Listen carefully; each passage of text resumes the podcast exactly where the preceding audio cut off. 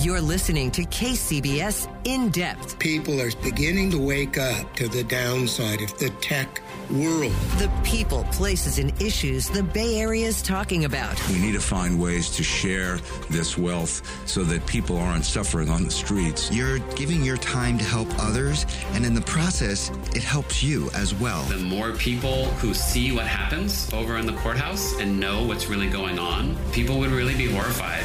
This is KCBS In Depth.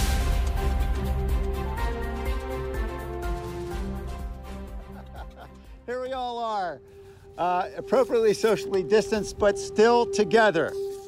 San Jose Mayor Sam Liccardo speaking at a gathering of Santa Clara County civic leaders this past Wednesday, just two days after much of the Bay Area went on coronavirus lockdown. We are here because, of course, we're a valley of great abundance, a valley of great wealth, of talent, of ingenuity, but most importantly, a valley of great heart.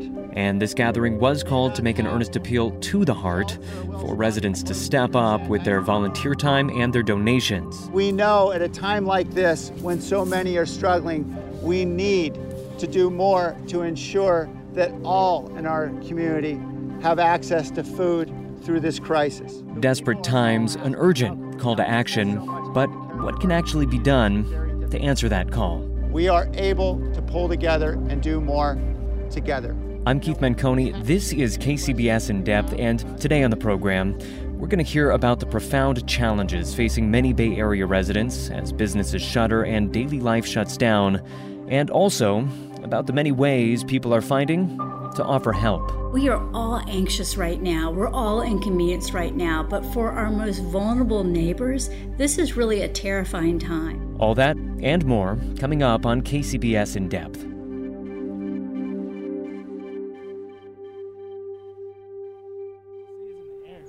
Right. I don't know.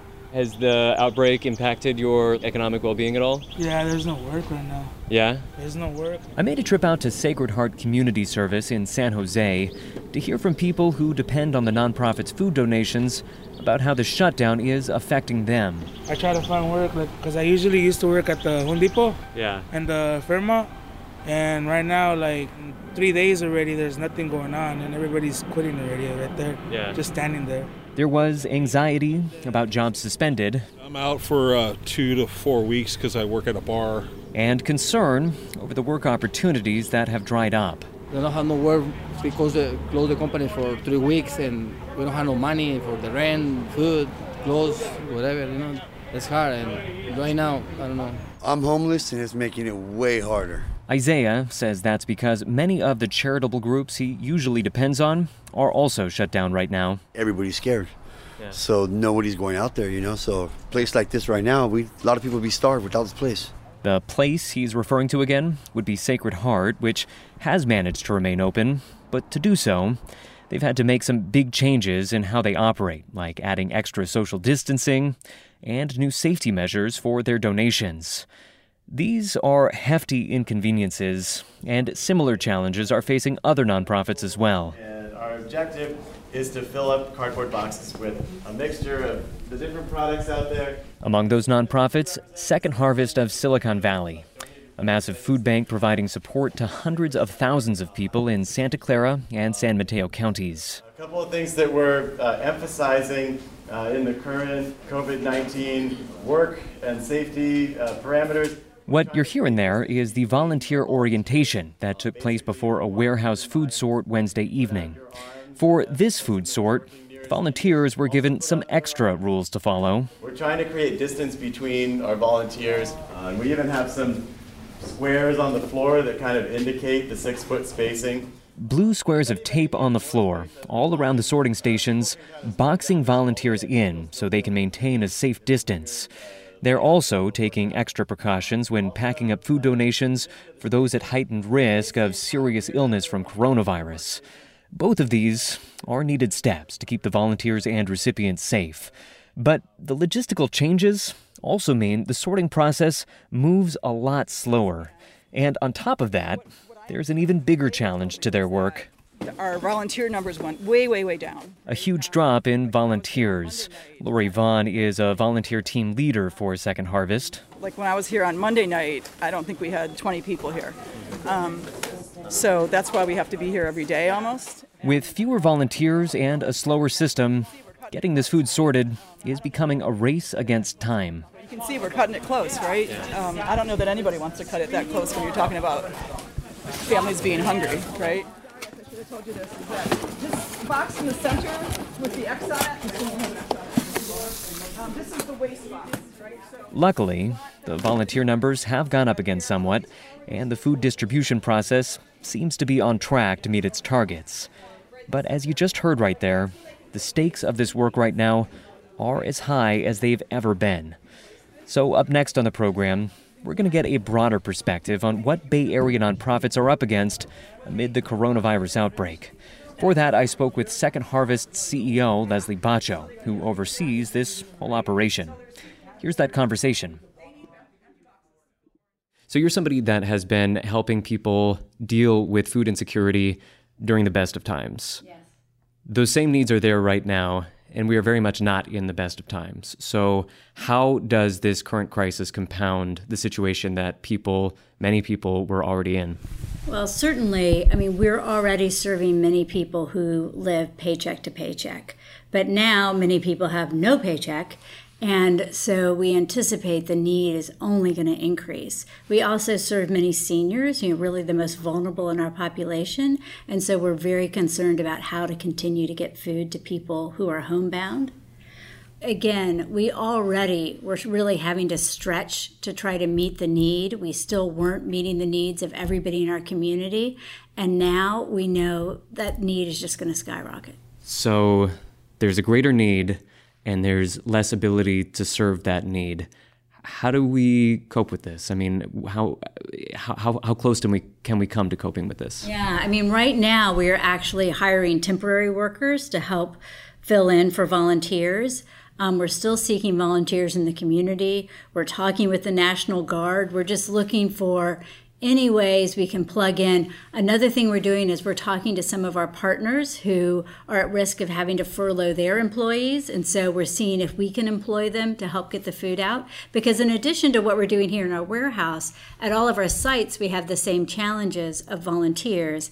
And we're trying to do things differently, like create drive through distributions. We're also looking at partnering with people who can help us bring food to people who are homebound. So we're having to really amp up our services. And so everything we're doing just got a whole lot more complicated and a whole lot more expensive. And you said that you have been doing, you know, you've obviously been doing this work for a while. So you saw the 2008 recession crash.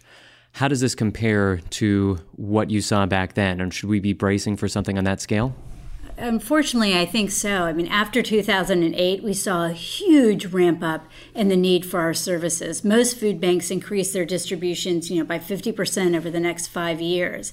And it feels like right now we're likely to see the same thing because for the people we serve, they don't they aren't able they don't have the resources to bounce back as quickly from a mini recession like this and so um, most people are don't really have much of a safety net, much of a um, cushion to fall back on, and so when you lose your job, you're in danger of losing your housing. When you um, you know can't pay your rent anymore, you don't have enough money for food, kind of everything begins to fall apart. So that's why we're so concerned about very quickly trying to support the most vulnerable in our community. And what kind of response are you seeing? I mean, just you can go through Nextdoor and scroll through a little bit, and you will see post after post of people offering their services, offering to pick up groceries for an elderly neighbor, or offering to just wanting to do anything for other people in need. So there's obviously a big uh, desire out there to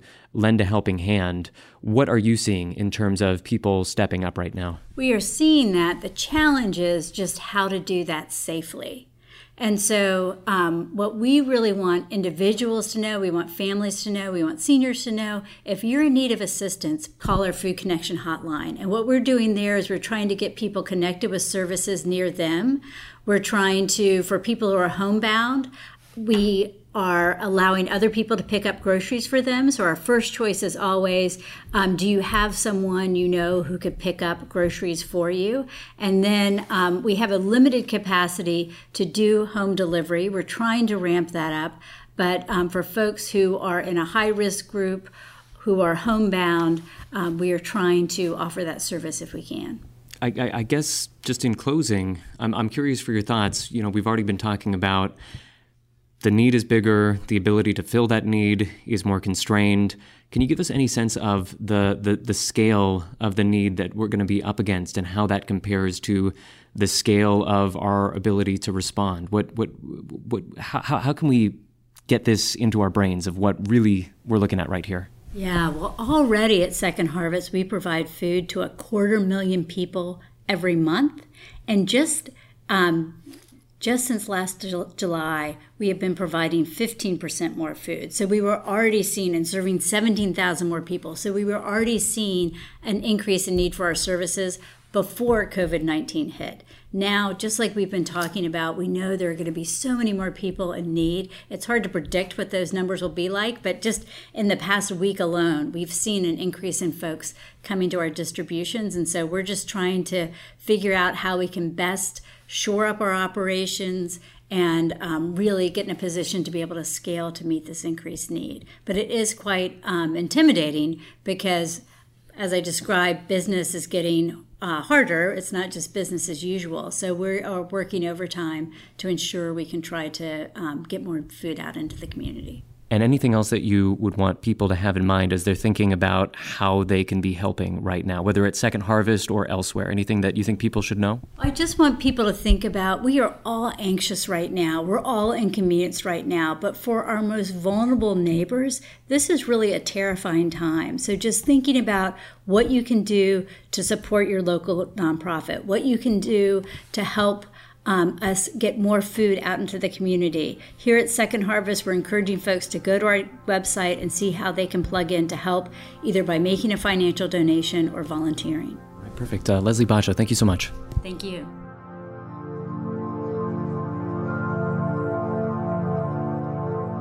You're listening to KCBS In Depth, our weekly deep dive into the events and trends shaping life in the Bay Area and beyond. I'm Keith Menconi. Today on the program, how Bay Area residents can help and are helping their neighbors during the coronavirus lockdown.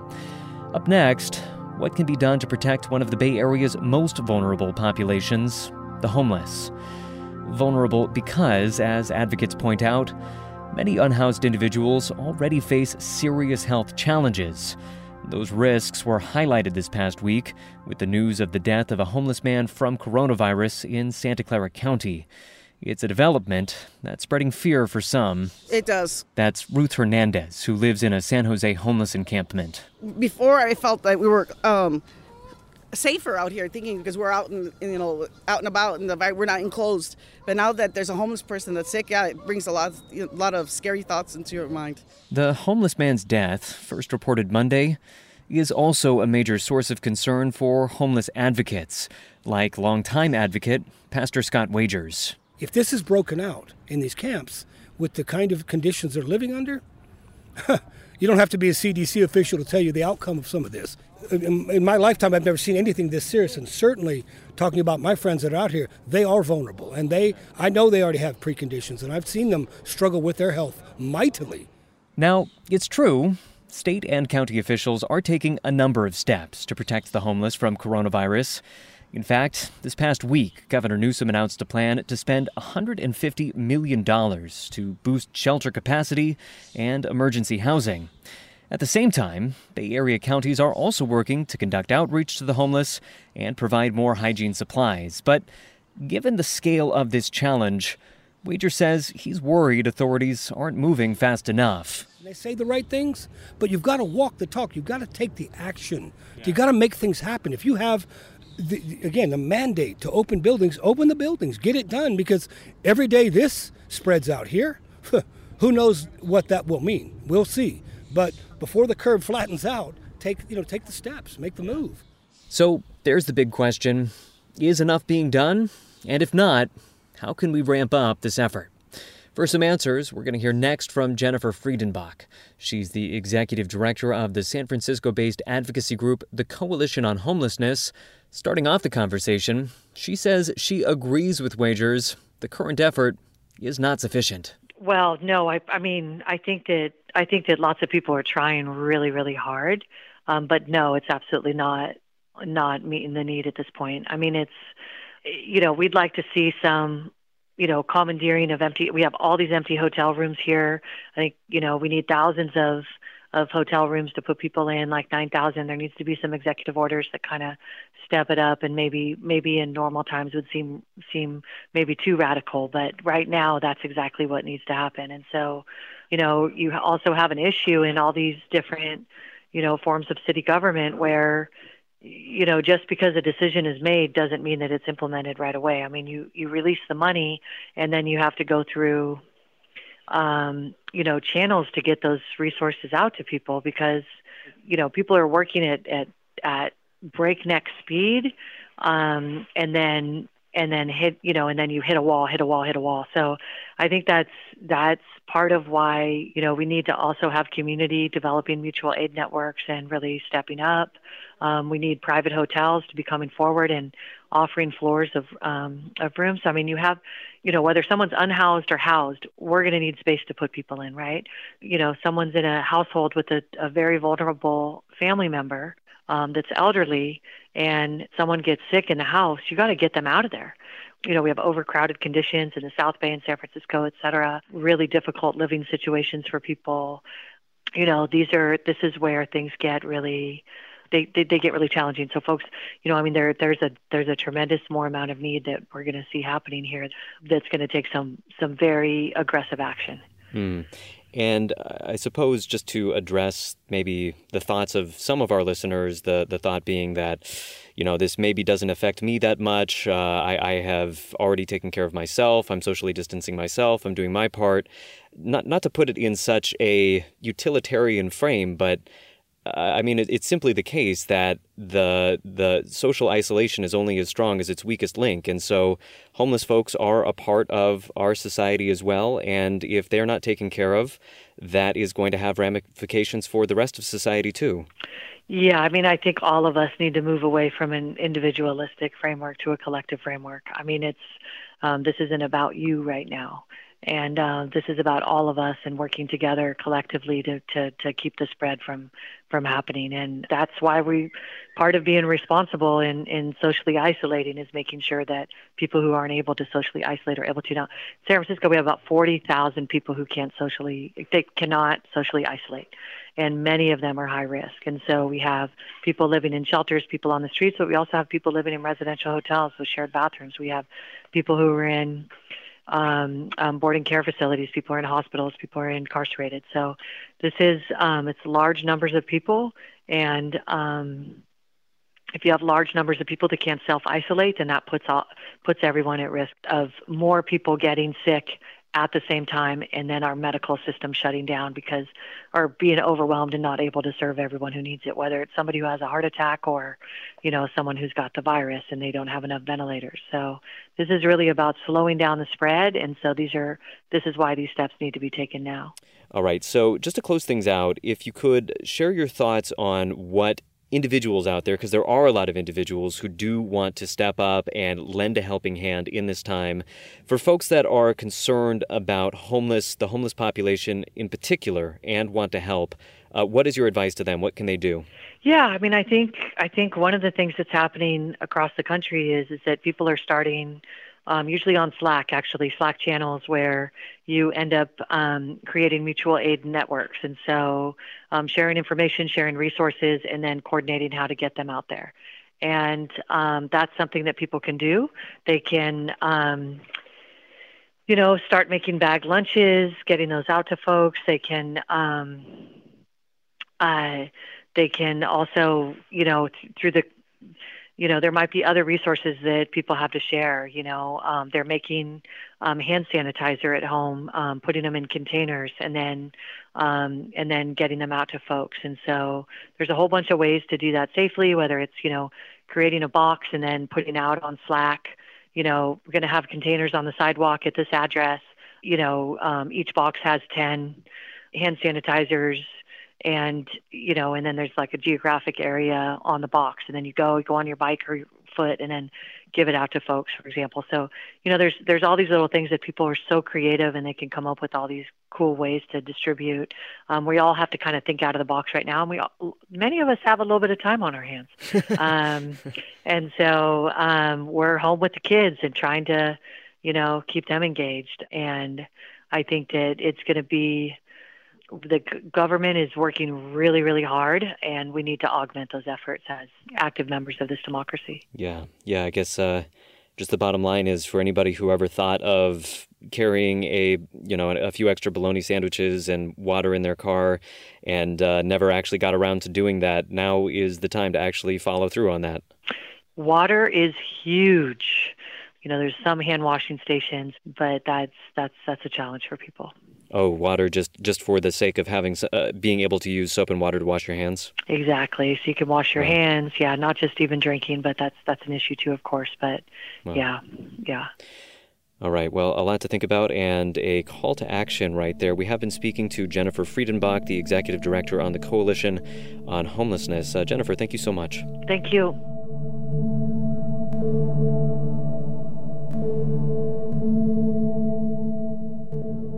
One last time, I want to remind listeners you are listening to KCBS In Depth. Today, a look at how Bay Area residents are standing up to help out one another in the face of the unprecedented challenges of the coronavirus pandemic. Up next, well, there is one challenge that's facing just about everyone forced to stay at home by the shelter in place orders, and that would be isolation and boredom. You know, you can't go out, can't see friends. Most hobbies are a no go at this point. But even here, you can still find many examples of residents offering help.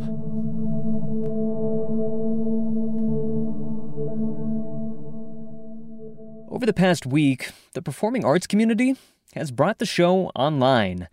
Just click around a bit and you'll find local artists streaming all kinds of performances, from stand up to musical acts.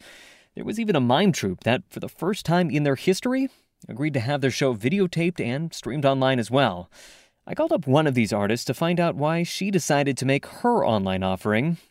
In this case, though, that offering wasn't a performance, but instead, a lesson. All right, guys. So, it's about time to get started. That's Dalia Rawson, who directs New Ballet in San Jose. So, yeah, again, if you're getting any error messages, hit refresh and it should take care of itself. Wow, there are 83 people here. She made the decision to bring her school's ballet lessons online after the lockdown, and they're now out there for free to anyone who feels like a plie or a chasse might brighten up their mood. Push on the floor, yeah. Push through the floor. Yeah, articulate your feet.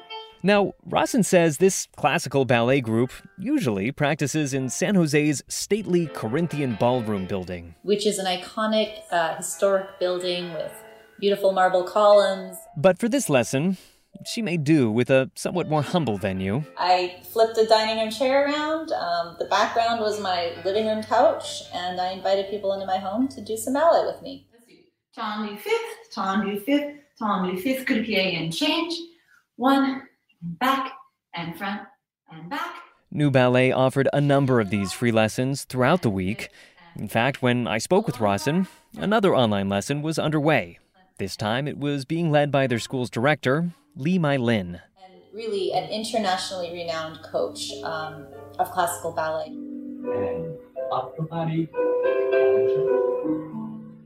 He's teaching right now live from his uh, dining room, it looks like.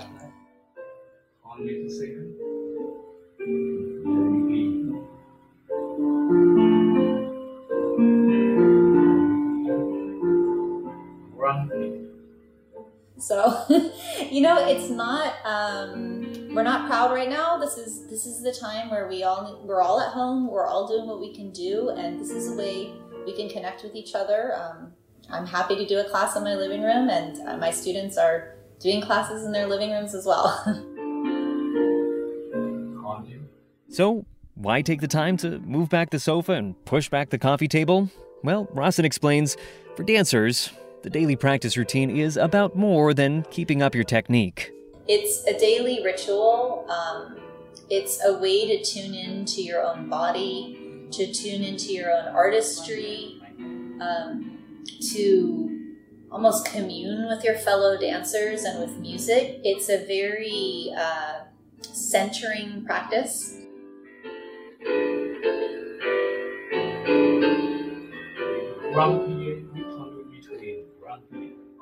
I don't know. There's something about dancing as a group, dancing together. Even when we're not together in the same place, the fact that we're together at the same moment, um, with the same music uh, and the same same choreography is is a way to, to be together. All the way back. Coupe front. Hundreds tuned in for the lessons this past week, and if you've got the floor space for a pirouette, you can take part too. Rawson says she's continuing these free online lessons until the lockdown ends. It was a it was a real moment of coming together, and um, it was very special. And we'll, we're going to keep doing it. and finished. You can learn more at newballet.com slash live.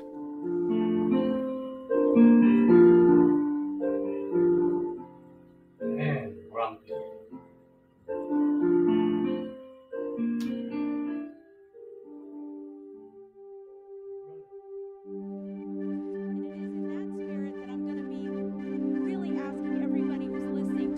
same question. I want to encourage people to go to siliconvalley.org and sign up.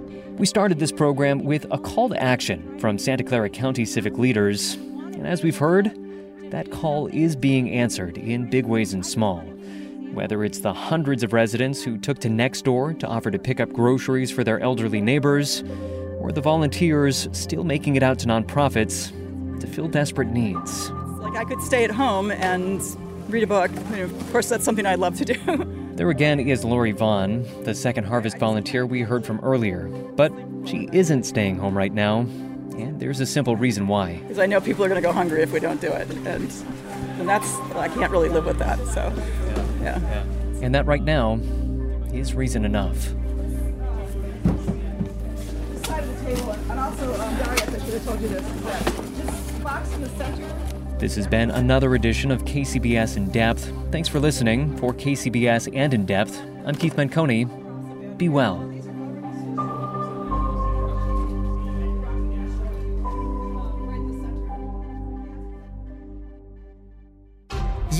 Listening to KCBS In Depth. Get every episode by subscribing on Apple Podcasts, Stitcher, and other podcast platforms. Visit kcbsradio.com for more news and interviews. We are the Bay Area's news station, KCBS.